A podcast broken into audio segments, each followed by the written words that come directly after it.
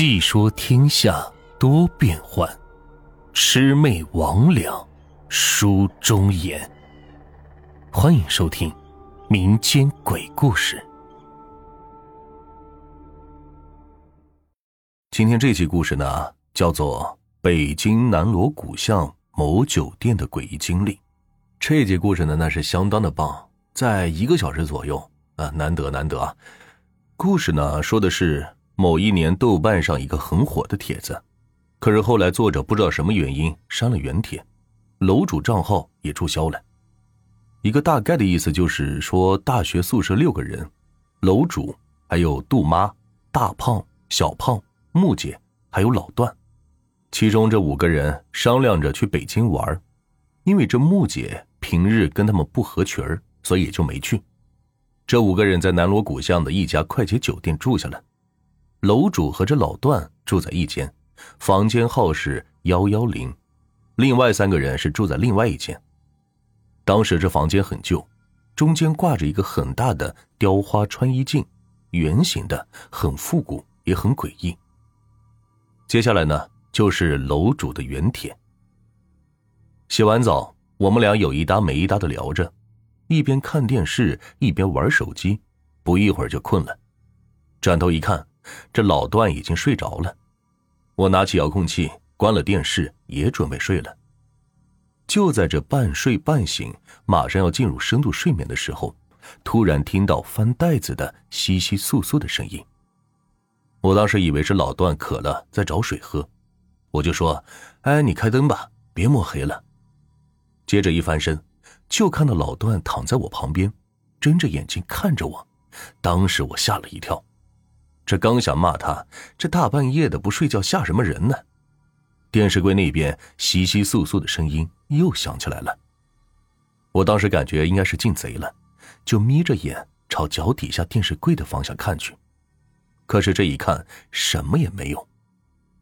当时我和老段谁都不敢吱声，都是直勾勾的看着对方。我去的那天带了两个袋子，都不大，买内衣给的那种袋子。一个是装内衣内裤，一个是装洗漱用品的，外加一些护肤品啊、小镜子呀什么的。袋子呢是比较硬的那种塑料，这翻起来会有哗啦哗啦的声音。终于我是忍不住了，拿起遥控器打开了电视。哎，这时声音也停了。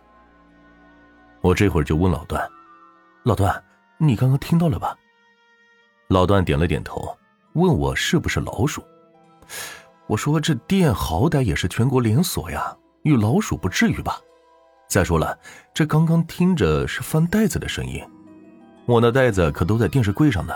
这老鼠成精了，都上桌子了。”说完，我看了看手机，这会儿已经是十二点多，快一点那样。当时我也没有特别害怕，因为这电视打开之后声音就没有了。这困意没一会儿就上来了，关了电视又睡了。还是在半睡半醒的状态，这窸窸窣窣的声音又响了。当时是吓出了一身冷汗。我捅了捅老段，老段也看着我，可是这窸窸窣窣的声音还是不断。当时老段也是鼓足了劲儿，噌的一下子就把手伸出被窝，打开了床头灯，这声音立马就停了。我俩当时头皮都炸开了，可是又不敢相信是遇到好朋友了。虽然看过好多人写酒店遇鬼，但是自己还没经历过这种事情。就这样等了好一会儿，都没有再发出声响。我当时又看了看手机，才一点多，我和老段就壮着胆子下了床，因为我俩心里更相信这是耗子干的好事。要是好朋友的话，怎么光翻袋子不干别的呀？等到去床头柜那检查了半天，发现这东西都是完好无损。没有动过的痕迹，我俩就又返回床上，开着电视，把声音调没，灯关了，继续睡。又是半睡半醒的状态，又开始发出了翻袋子的声音。说实话，这当时心里更多的是怒火，这还让不让人睡觉了？这一次又一次的，我抄起遥控器就往电视柜那边砸去。哎，这一砸，声音还真停了。